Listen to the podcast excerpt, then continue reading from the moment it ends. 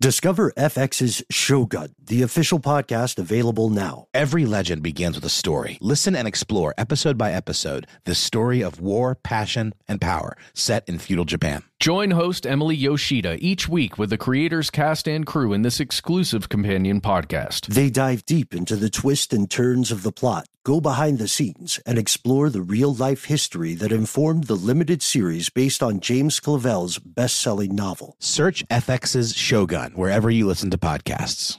This episode is brought to you by Alienware. During Dell Tech Fest, score game changing innovations with limited time deals on select next gen Alienware gaming tech. New dimensions await with advanced gaming systems like the Alienware M18 laptop powered by an Intel Core i9 processor. Featuring awe inspiring visuals, liquid cooling, three dimensional audio with Dolby Atmos, and impressive overclocking potential. Your dream setup, amazing prices, and free shipping await you for a limited time only at alienware.com slash deals. That's alienware.com slash deals.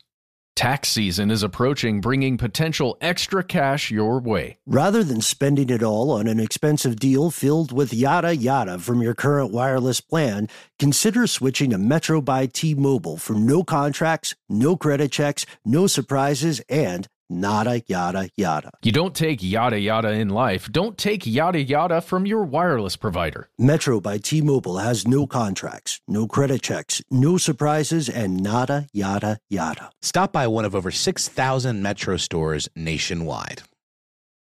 Zigazoo has made me zigzag.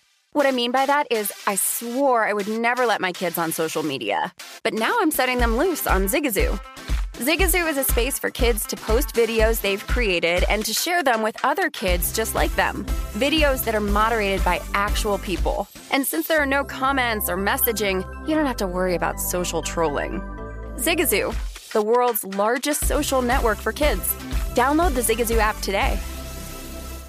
So I wonder how many people in 2021 know about the Trans Pacific Partnership or the TPP. Wow. You know what, Ben? I am going to have to re listen to this episode with you and everyone listening right now just to remind my, myself exactly what it is because it's been a while and, and people haven't really been talking about it. it. hasn't been making the news rounds as of late. Yeah, when we recorded this episode, uh, the Trans Pacific Partnership was something kind of sounded like a snooze fest, like a lot of government initiatives or international initiatives. It has a name that feels like it's designed to put you to sleep. But this agreement was also pretty secretive. And mm-hmm. so you and I investigated to see whether there was any truth to the allegations of conspiracy. Yeah. It has to do with I believe the United States and a bunch of other partners working with, as you can imagine, across the Pacific, maybe Asian countries. Let's find out together what this thing is and why we should care. From UFOs to ghosts and government cover ups, history is riddled with unexplained events. You can turn back now or learn the stuff they don't want you to know. Hello, welcome back to the show. My name is Matt. And I am Ben. And I have a question for you, Ben. Lay it on me, brother. You down with TPP? Oh, you know me. Oh. If we're talking on a personal note, then I would say that I'm very, very skeptical about TPP. Ladies and gentlemen, uh, congratulations to you and to us if you caught our reference to OPP, uh, a pretty, pretty fantastic song from back in the day, right, Matt? And it's other people's property. Is that actually what it stands for? is that just something I learned through the grapevine? Do you it's know? No, other people's something. Oh, there are various interpretations. Okay, uh, but we we are talking about today and this week entirely is not OPP, but TPP, which stands for the Trans-Pacific Partnership. All right, first it's, question. Sounds so nice. Yeah, yeah. Uh, first question. Uh, why why should I care? This sounds like a snooze fest. What the heck is it? You probably shouldn't care. What I would do is turn this off and just go back to watching football.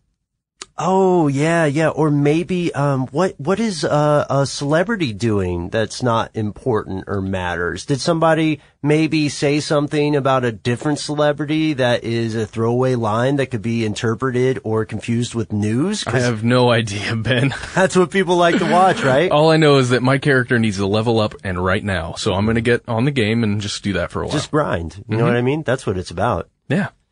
So, aside from our fairly cynical portrayal of what people confuse with news and uh, productivity, let's talk about Trans-Pacific Partnership, which if you follow some news sources, you may have heard about. If you're on Reddit, of course, then you know about this. It is a free trade agreement. So what is free trade? That's something we hear a lot in, in the news sometimes. Sometimes we just read it on Reddit. Well, free trade is in itself this sexy buzzword. It just sounds so good, right? Yeah, people love free stuff. Man, who doesn't love free stuff? And trading, I mean, that's what makes the world go round, right? Uh huh, yeah. So let's trade for free. Okay, I'm down. But it isn't really free in the way you might think. No, it only means that different countries, in this example here with the TPP, different countries can agree to trade goods and services, all the things that they trade without tariffs, which are taxes, and quotas, which would be, you know, you have to create a certain amount or you have to buy or sell a certain amount in order mm-hmm. to make the trade occur, and all these other trading constraints that you'd have to go through when you're making just a simple transaction from one country to another.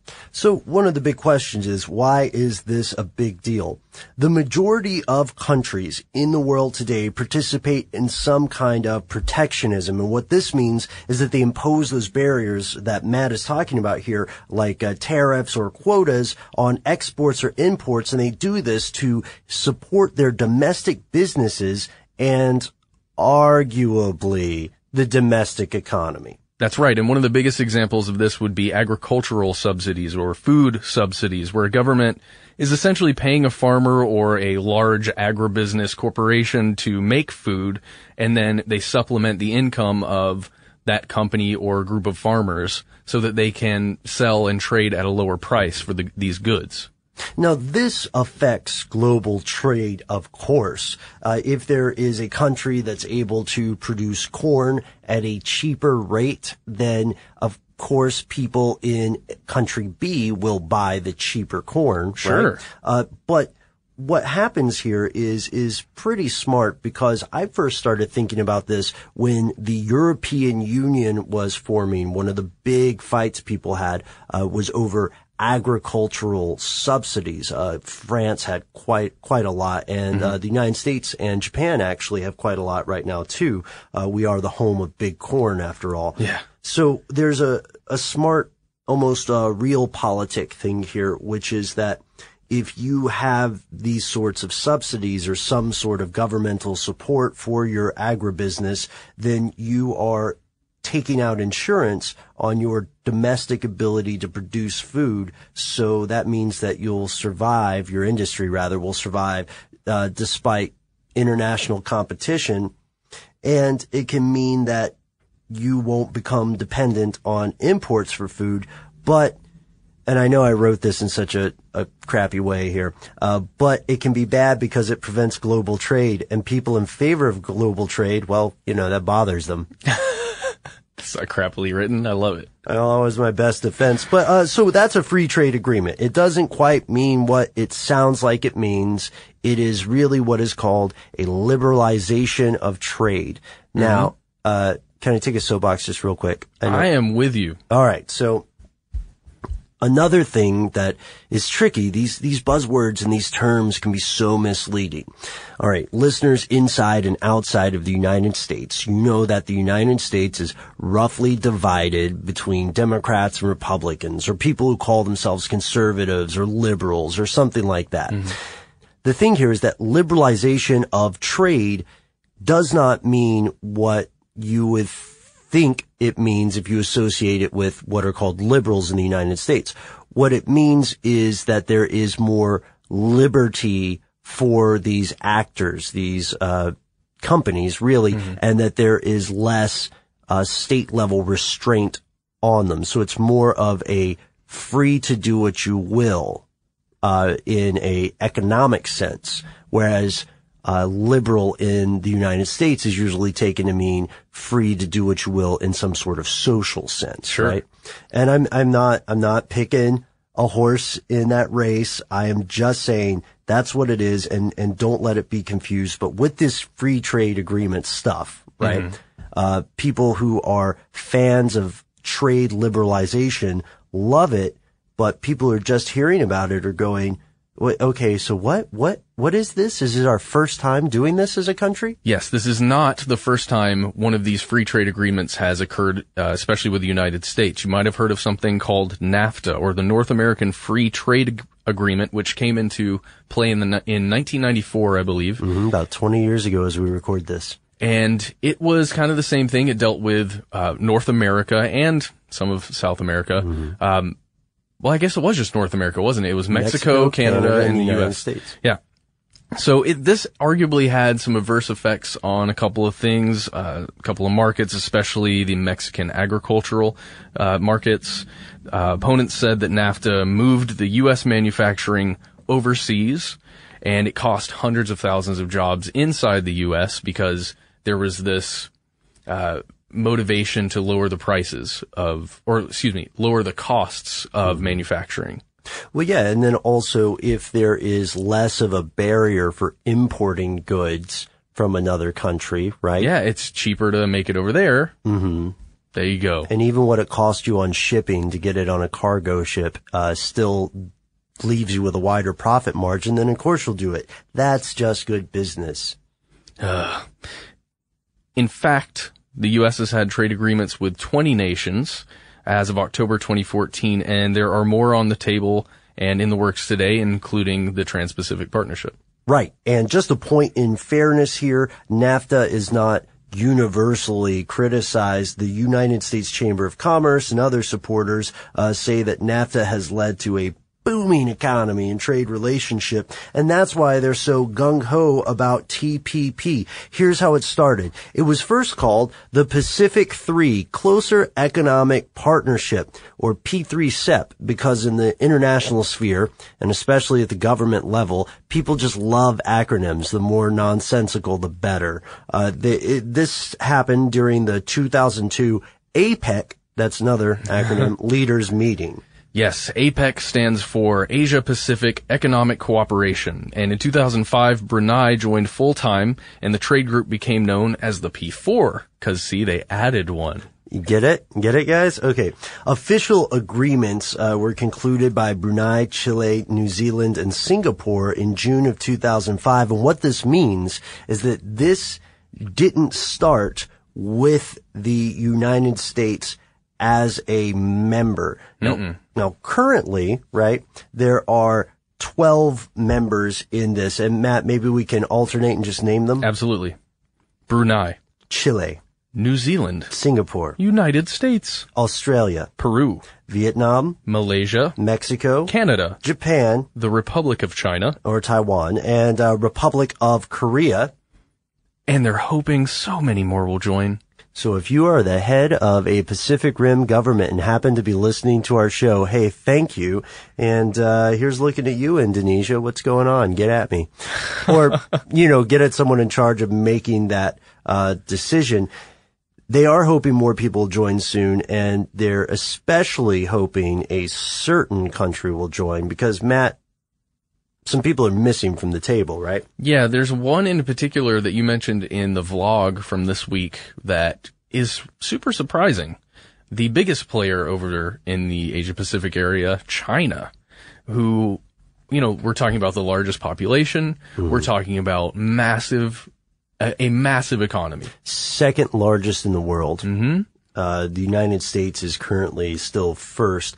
Uh, speculation around the the Western speaking world leads us to believe that China, at least factions of the Chinese government, see this free trade agreement as an attempt to contain China's growth internationally. And China, it's true, has uh, several other free trade initiatives of their own that uh, they have been pushing that they want the U.S. not to really mess mm-hmm. with, and the U.S. is telling them not to mess with that and to join their organization. It's like two people holding a party at each, at different houses Okay. on the same night and saying, no, no, no. people to come to their Oh, party. you're welcome. I really want you to come to the party, but come to my house. Let's Oh, let's hang out at my house. And that's that's on a basic level. But we've talked about how the TPP came to be. We've talked about the countries involved. We've talked about free trade and what that means. And now it's time to actually talk about what the TPP says after a word from our sponsor.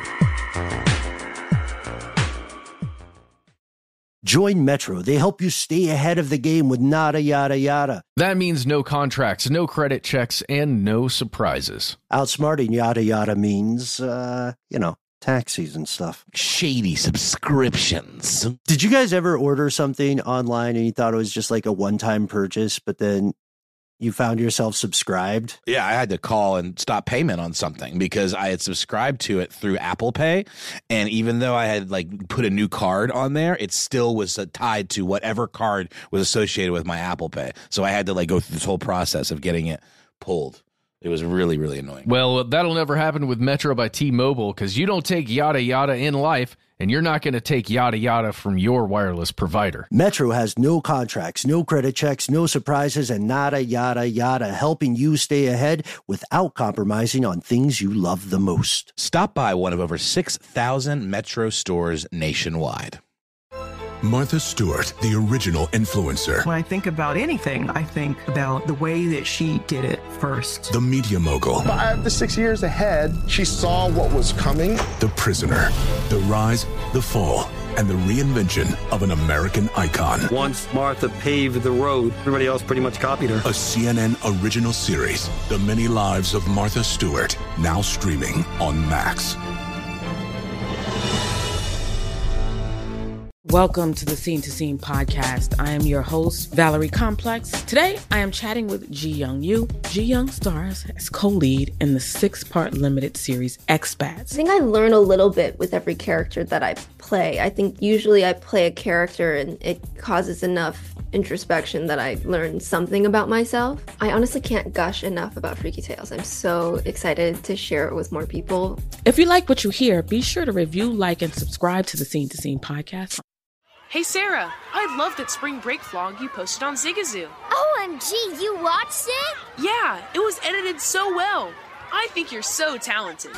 Social media interactions are only positive when you use Zigazoo. Zigazoo is the world's largest and safest social media network for kids. Your kids can upload their content and see what their friends are up to. With Zigazoo, they can create videos, enter to win prizes, and try out the latest dances and trends. There's no commenting, no text messaging, and everything is 100% human moderated. Plus, all community members are real, verified kids just like yours. There are no bots, trolls, or AI. Because Zigazoo is about one thing and one thing only, and that is fun. Try out Zigazoo this spring break and let your kids share your vacation blogs and best edits with their friends safely. Download the Zigazoo app today. That's Z I G A Z O O.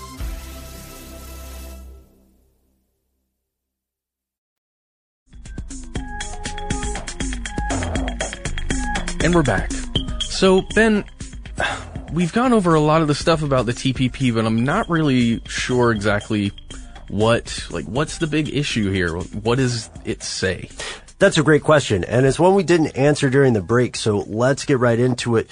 One trippy thing about this agreement is although it affects literally millions of people, over 300 million in the United States alone, uh, this is something we only know about because there were leaked drafts that came out uh, courtesy of some of our buddies on the internet. And and these leaked sections, which are, to be fair, certainly not the entirety of the agreement, nor they are the final version, they have a lot of stuff that most of our listeners would disagree with, like language that resurrects the SOPA, uh, which uh, was the Internet Rights Act. Yeah, and, and ACTA and several of the other versions of it basically attempts to control the way the internet is used. Right. And we won't bog you down too much with reading the dry language of this, uh, but we will tell you where you can read more, and there's a number one place to read the actual text. Yeah, I was on WikiLeaks just before this, going through some of the documentation. They've put out some really great press releases trying to explain exactly mm-hmm. what some of the language means. Uh, again, WikiLeaks org is a place where you can go and get this. And they're the initial people who are, they're the way that I found out about it. Right. Yeah. Whomever that whistleblower was that sent the early drafts. They also updated these drafts. And of course, if you don't want to stumble through this dry international text, then you can go to online analysis. You can read uh, both the left and the right sides of the political sphere for the best picture. That's what I would say. Yeah, and there's one more place you can go to, and that is the official Office of the United States Trade Representative website. They've got, I guess, a PR version of what the TPP might be. Mm-hmm. Yeah, it's it's weird when you read that official language because one thing I found that was strange there is that people were quoting internal buzzwords and I couldn't determine where that buzzword originated. Uh, one of them was the phrase high standard. Whenever you read the Office of the Trade Representative's official statements or other countries' official statements, they've all agreed on the phrase high standard. No one has really defined what high standard means, Matt. Just means that the standard's high, Ben. Oh, okay. Well, pardon the heck out of me, right? we should also point out that the Office of the U.S. Trade Representative is well, the name we're throwing around mm-hmm. is the part of the executive branch that is charged with running the negotiations for the U.S. side. Now, we have a rough look at some of the official statements you'll hear from the Uncle Sam side supporting the TPP. They believe that has the potential to boost U.S. exports and investments by lowering tariffs and leveling the playing field, mm-hmm. air quotes, in some large or rapidly growing markets. The White House said that the TPP would create or could create more U.S. jobs. And it could also generate an additional $123.5 billion a year in U.S. exports by 2025. So beyond the ideas here for business, beyond the commercial side, uh, there are a lot of experts who regard the TPP as a key piece of U.S. foreign policy.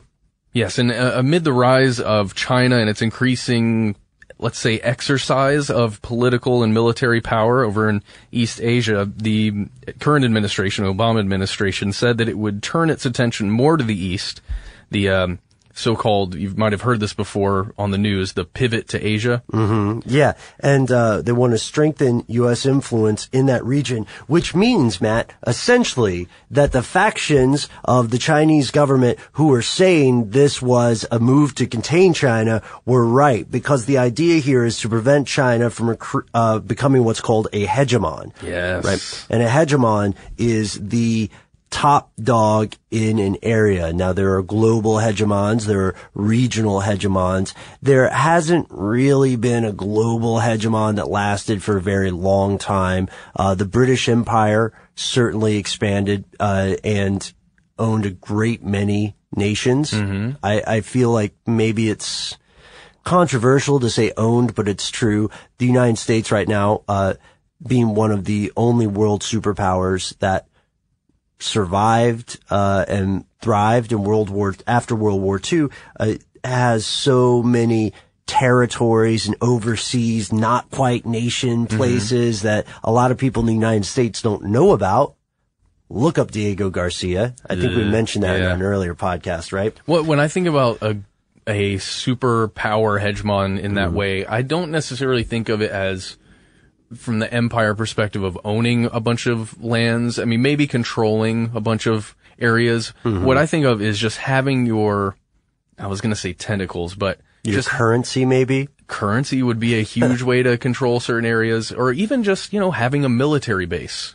Ah, yes. In or around your area. Now we've we've talked about that a lot too. Uh, probably off air. I forget sometimes when we're on air when mm-hmm. we're off, uh, which is something I should try to remember. So it's important. So we don't end up swearing. but yes, uh, one of the big distinctions here is the ability to project force, Mm-hmm. uh, which is the term for your ability to send an army or a navy or an airstrike somewhere. And I think we've talked about brown, green, and blue water navies on the show, right? I think we've mentioned it. We have not covered it in detail. All right. Well, just real quick. Most countries that have a naval force have what's called a brown water navy. And what this means is that they can only go a few hundred miles away from the coast. And then there's a green water navy, which can go a little bit further out. And then there's a blue water navy, which only a few nations have. Then the United States being one of them, which can go anywhere in the world. And since the U.S. has aircraft carriers, if you are another country, you want to play nice because you don't want an aircraft carrier of all things running up to your shore and then launching airstrikes. Even anywhere too close. Right, yeah, and it's it's got to be suspicious for anyone who follows the news around the world when tensions start building between countries. All of a sudden, they're doing war games, right? And uh, all of a sudden, South Korea and the United States are just running a regularly scheduled war game. Yeah, and then all of a sudden, oh wait, there's an aircraft carrier not too far from our country. Okay. Like when the there was a large summit in Australia recently, and Vladimir Putin, who, as you can recall, is in a huge, not quite Cold War, lukewarm war with the West, an economic war, really. Uh, he traveled down to Australia for this meeting, and when he traveled there, he traveled with warships. Yep. And they they uh, docked off the coast while he was at the meeting, which some would say is paranoid, or some would say is showy, but I think it might have just been good planning. Yeah. I, I don't know how you travel if you're in charge of a country. Especially a country that's embroiled in those kind of cold conflicts. So this means that this means that if a country achieves hegemony, then it will be able to uh, make client states of all the other countries in its sphere of influence. And one of the things that's really big when we hear about Middle Eastern conflict is the idea of Saudi Arabia or Iran uh, expanding this sphere of influence and uh, toppling the United States, which the United States is sort of global hegemon. And we know that China, we being the world, not just the West, knows that China is seeking to expand. Uh, China is building islands. It's literally building islands in what we call the Sea of China here in the States, or the South China Sea, excuse me, so that it can make better claims to these, to these islands, to this maritime property. So it's not just the United States being paranoid. Uh, it's, it, there it's paying attention and Yeah. it's got uh, extensive intelligence agencies that look at this kind of stuff. Oh yeah, what do, we always call it an alphabet soup, right?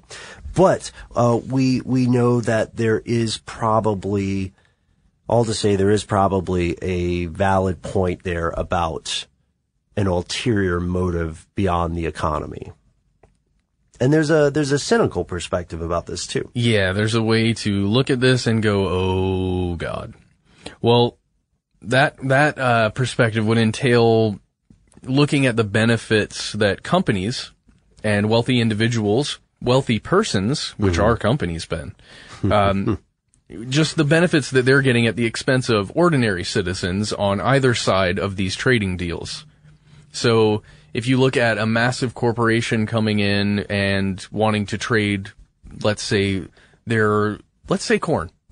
Let's a huge corn. amount of corn. Yeah. Let's say Japan just really has been liking corn lately mm-hmm. and they want to get some of this American corn mm-hmm. and they want it cheap. So these massive corporations that are mass producing corn, say the subsidized farmers, all that stuff, they're going to get benefits over, you know, somebody who is not producing that crop for the U.S. government. That's a great point because there's a fantastic example, and by fantastic, I don't mean good for the people involved. I mean it it hits almost letter to letter what you're saying.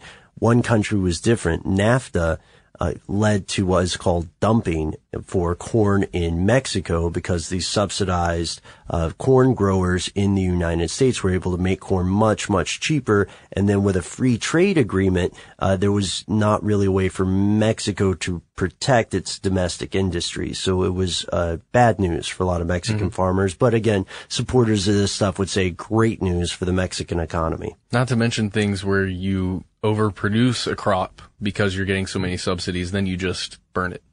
It's, so strange the way that trade works domestically and internationally. You know, one thing I always remember from growing up and reading about the Great Depression in the United States is that due to price drops and fluctuations, people were starving in the cities, you know, and farmers in rural areas were throwing milk into the creek because it was worthless. Yeah. Ugh.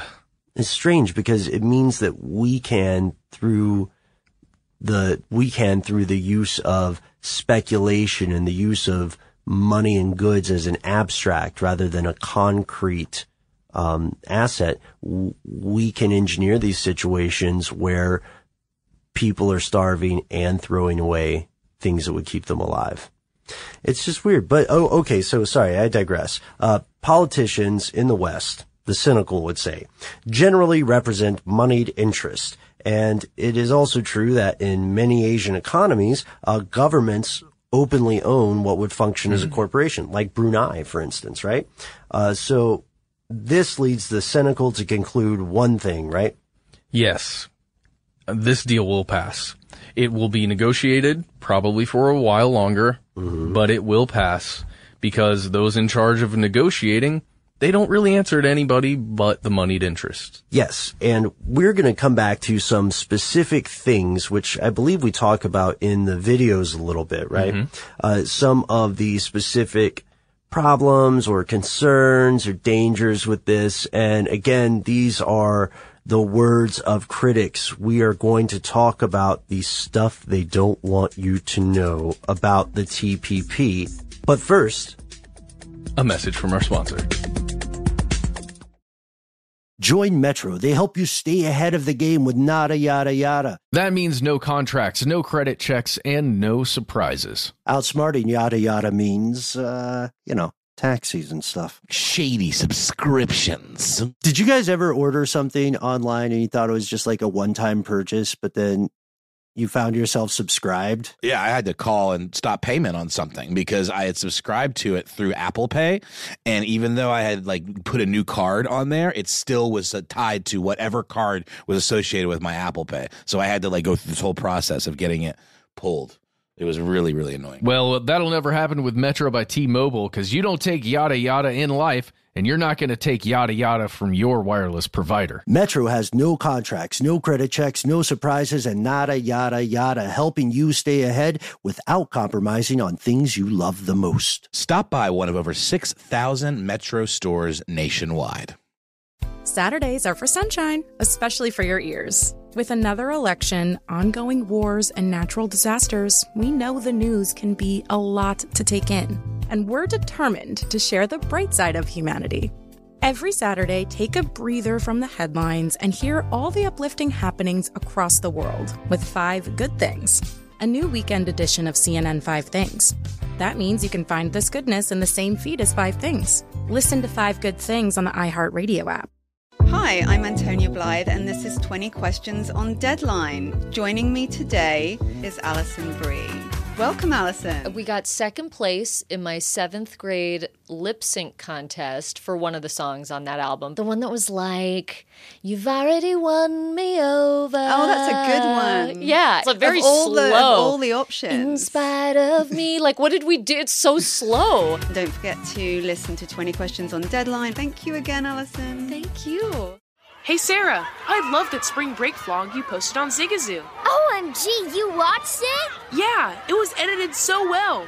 I think you're so talented. Social media interactions are only positive when you use Zigazoo. Zigazoo is the world's largest and safest social media network for kids. Your kids can upload their content and see what their friends are up to. With Zigazoo, they can create videos, enter to win prizes, and try out the latest dances and trends. There's no commenting, no text messaging, and everything is 100% human moderated. Plus, all community members are real, verified kids just like yours. There are no bots, trolls, or AI. Because Zigazoo is about one thing and one thing only, and that is fun. Try out Zigazoo this spring break and let your kids share your vacation vlogs and best edits with their friends safely. Download the Zigazoo app today. That's Z I G A Z O O.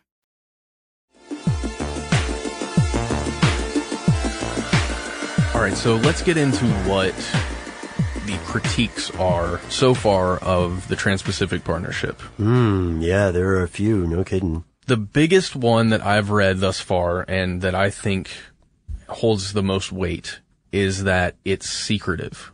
It's super secret. The only, again, the only reason we know about this is because it was leaked by WikiLeaks mm-hmm. and it was just a draft version of it. Mm-hmm. And we're talking about you know, some pretty big players, uh, pr- large economies, a lot of people, like you said. Sure. And it's a hush hush game. Yeah. Congress members have noted that the Office of the U.S. Trade Representative uh, made it very difficult for them and their staff to learn more about the TPP. And you got to think this is especially troubling when around 700 quote cleared advisors, unquote, all of whom come from IP rights holders have access to the entirety of the text. So there are 700 cleared people who get to look at this. And these are like corporate lawyers, right? And execs. Mm-hmm. And one of the big problems with this is that Congress doesn't have access to this agreement, but the private sector does. And regardless of how carefully that information is handled, it seems that this, to, to many of the critics, it seems that this should be something Congress is allowed to know more about. Now, don't get us wrong. There are quite a few members of Congress who support this, so much so that they want to quote unquote fast track it and get it, uh, get it permanent before people really well, when I say people, I'm sorry, I just mean before the average citizen or uh, voter gets a yes, chance to voter. to say something about this. Um, well, and, and yeah. they say that the secrecy is highly important because they're making these deals that are very sensitive. Uh, we're talking about I want, I don't even, I can't tell you the percentage change in the dollar signs and everything that would make a, the deal go through or not go through. I have no idea. Mm-hmm. But I have a feeling that these little bits and pieces, uh, that are traded there, it's like this Jenga game where mm-hmm. little one piece is uh, taken out, but then people are putting another little piece back in and it's really sensitive. If one person gets it wrong or one party gets it completely wrong, then the whole thing is, is done. You know, that's not a bad comparison at all because we do know that the following example could happen. All right. So we know that all of the states are not seeing eye to eye on the agreement, right? There's some things mm-hmm. that the United States really wants that no other country wants. There's some things that three other countries want that no other country wants, et cetera, et cetera, et cetera. Let's take this for an example. Let's say that, uh, the part of the copywriting stuff, which was a version of it was published. Let's say that this being published shows the United States aims, which are to completely uniformly regulate copyright law, mm-hmm. right? Intellectual property is a huge part of what we've read about the TPP.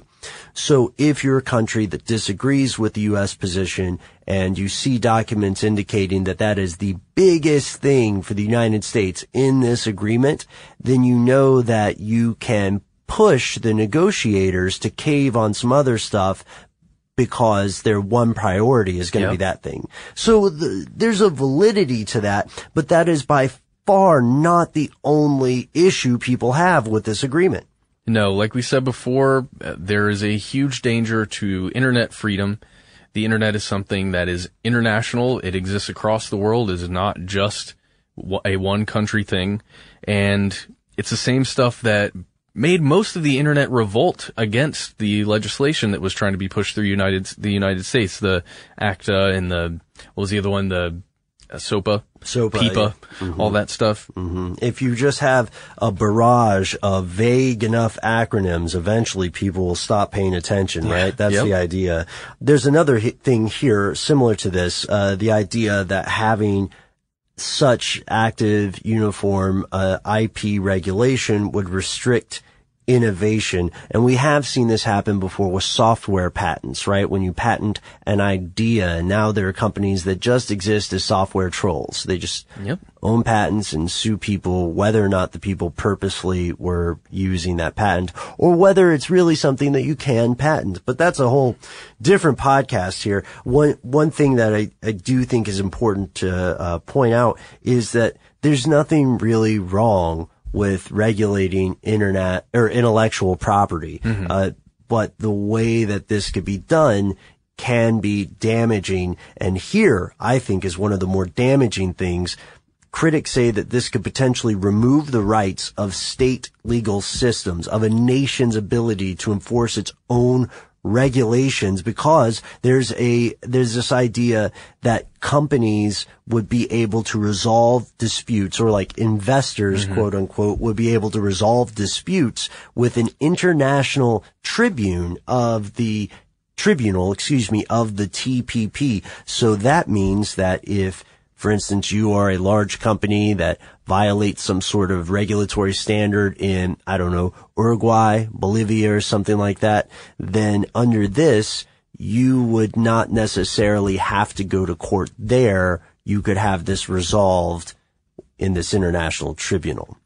Uh, that I don't know. That just has such a gives me such a sour taste in my mouth because it seems like uh, the idea of internally regulating yourself inside this group. Right. State Uh, sovereignty. Yeah, I. Because then, what does the state do if you if you're a part of this group and you break some laws there? You And- just take it on over. And this is interesting too because, what- you know, again, this hasn't happened. The states don't all agree. No one has officially made the TPP happen yet as of the time we record this, but people are certainly trying and the supporters are very wild about it. I know it seems like we are focusing exclusively on criticisms of it, uh, but that is because that's what we're looking at with the show. We could, we could do a show where we talk about global trade in a different way, but then we'd also need to talk about fair trade and, and things like that and how real or not real fair trade is. Ben, this show is called Stuff They Don't Want You to Know. Right. Yeah. Okay. I'm back. I'm back on task. so with this, with this corporate stuff, which does pose some scary possibilities, honestly, regardless of what your political ideology or your religious bent is, uh, it is strange because critics say, well, this means companies might violate, um, the environment, you know, environmental regulations. It might mean that corporations become more powerful than nations. And with that tribunal system, uh, there is a there's a there's a worry about secrecy overall with this, I think, and about trades, like how trading occurs between these countries. I'm trying to get on that tribunal. You know what I mean? Oh yeah, I, I don't know what your qualifications have to be. probably not internet writer, producer, podcaster, video editor. I'll tell them I'm super producer Noel. That's and it. Then I'm probably Then you're in. Yeah. Uh, okay. Now all I need is a letter of recommendation from Scalia, right? Yeah, done. and uh, so now we go into uh, one of my favorite parts of the show here, and I know that it might be one of your least favorite parts, Matt. Yeah. What do you think? Do you personally, honestly believe if you were comfortable with saying it? Uh, yeah. Okay. So I'm a big fan of a band called Rage Against the Machine. And because of my, uh, like and short term obsession, I still am a big fan, but I was obsessed with them for a while and I learned a, a lot about NAFTA actually because of that band. Yeah, they were very active in that, uh, Um, in protesting it. They were yes. not supporters. I learned, you know, on the, I guess the negative side, the critic side, a lot Mhm. about it. I mean, I'm sure there are hugely positive things that came out of NAFTA. I, I unfortunately don't know them because that my focus was on some of the workers' rights problems and a lot of the mm-hmm. issues that came mm-hmm. out. Um, I feel that this is representing, gosh, I hate being so open about this, but I feel that this thing, the TPP, is for corporations by corporations mm-hmm. to make profits. And it's interesting to respond to that. One thing that I often hear, and you often hear too, when we hear people talking about expanding global trade networks is that there are enormous benefits people take for granted. Uh, there are differing products, you know, from, from foreign food to technology that we ordinarily would not be able to get or it would be tremendously prohibitively expensive. And then we also hear that, you know, this is necessary for the great snowball that is the world economy to keep rolling without ever quite hitting the bottom and just getting bigger and bigger and bigger as it goes.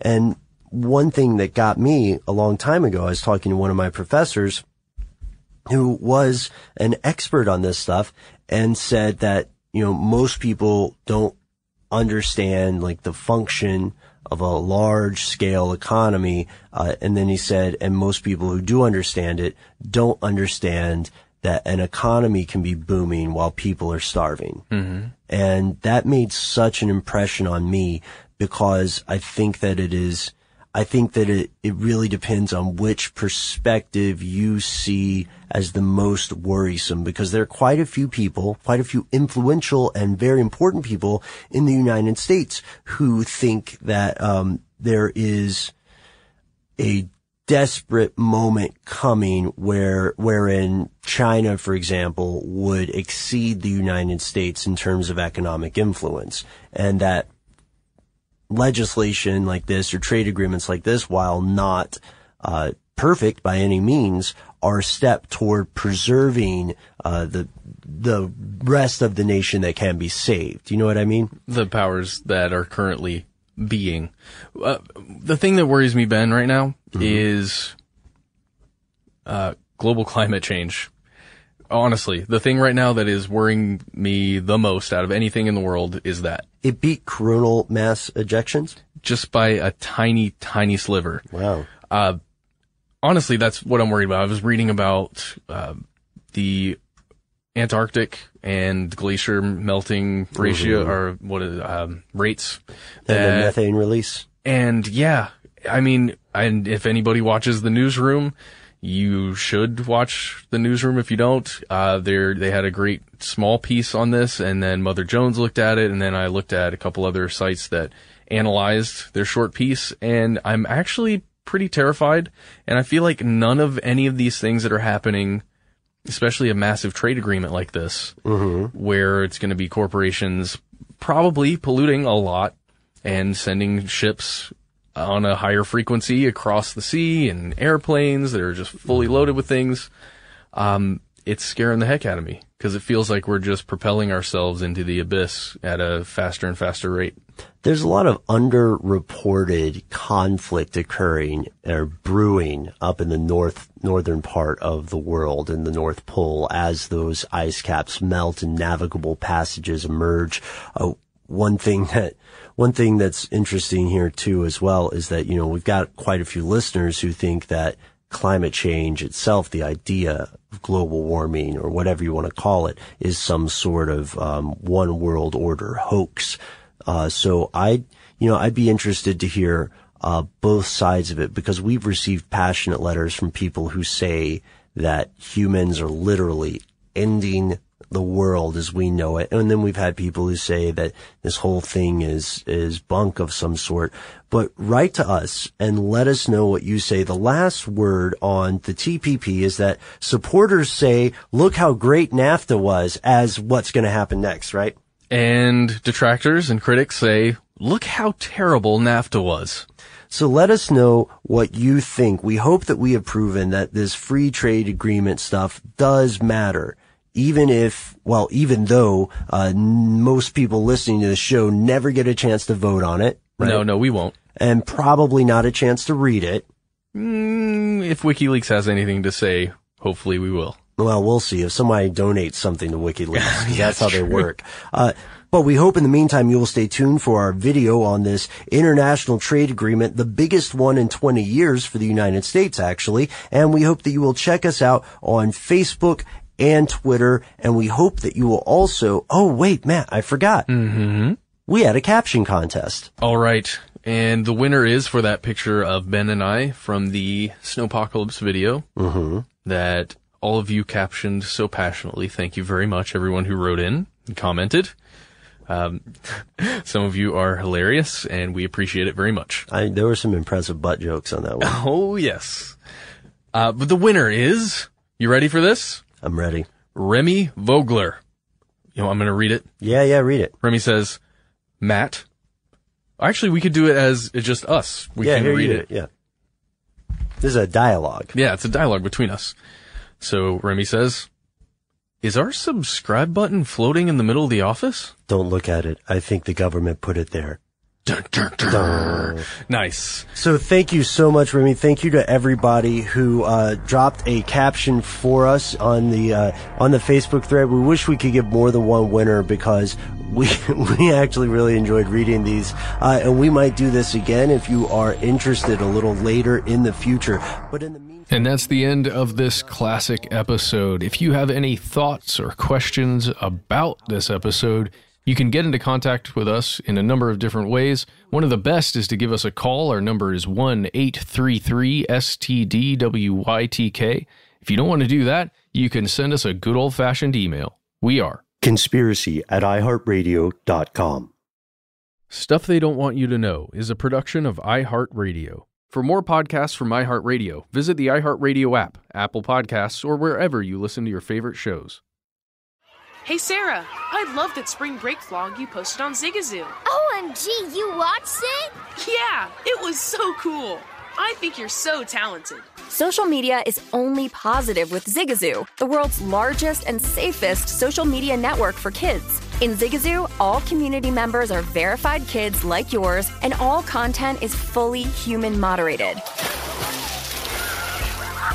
Try out Zigazoo this spring break. Download the Zigazoo app today. Does money stress you out? Let Facet flip your financial chaos into clarity. Finding Facet immediately put us at ease. Facet's innovative approach to financial planning ensures your money works as hard as you do, enabling members to experience the joys of having your finances in order. That makes us Facet for life now, I guess.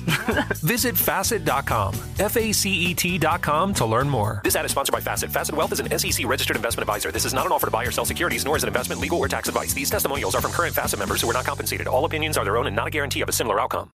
Martha Stewart, the original influencer. When I think about anything, I think about the way that she did it first. The media mogul. Five to six years ahead, she saw what was coming. The prisoner. The rise, the fall, and the reinvention of an American icon. Once Martha paved the road, everybody else pretty much copied her. A CNN original series, The Many Lives of Martha Stewart, now streaming on Max. Welcome to the Scene to Scene podcast. I am your host, Valerie Complex. Today, I am chatting with Ji Young Yoo. Ji Young stars as co lead in the six part limited series Expats. I think I learn a little bit with every character that I play. I think usually I play a character and it causes enough introspection that I learn something about myself. I honestly can't gush enough about Freaky Tales. I'm so excited to share it with more people. If you like what you hear, be sure to review, like, and subscribe to the Scene to Scene podcast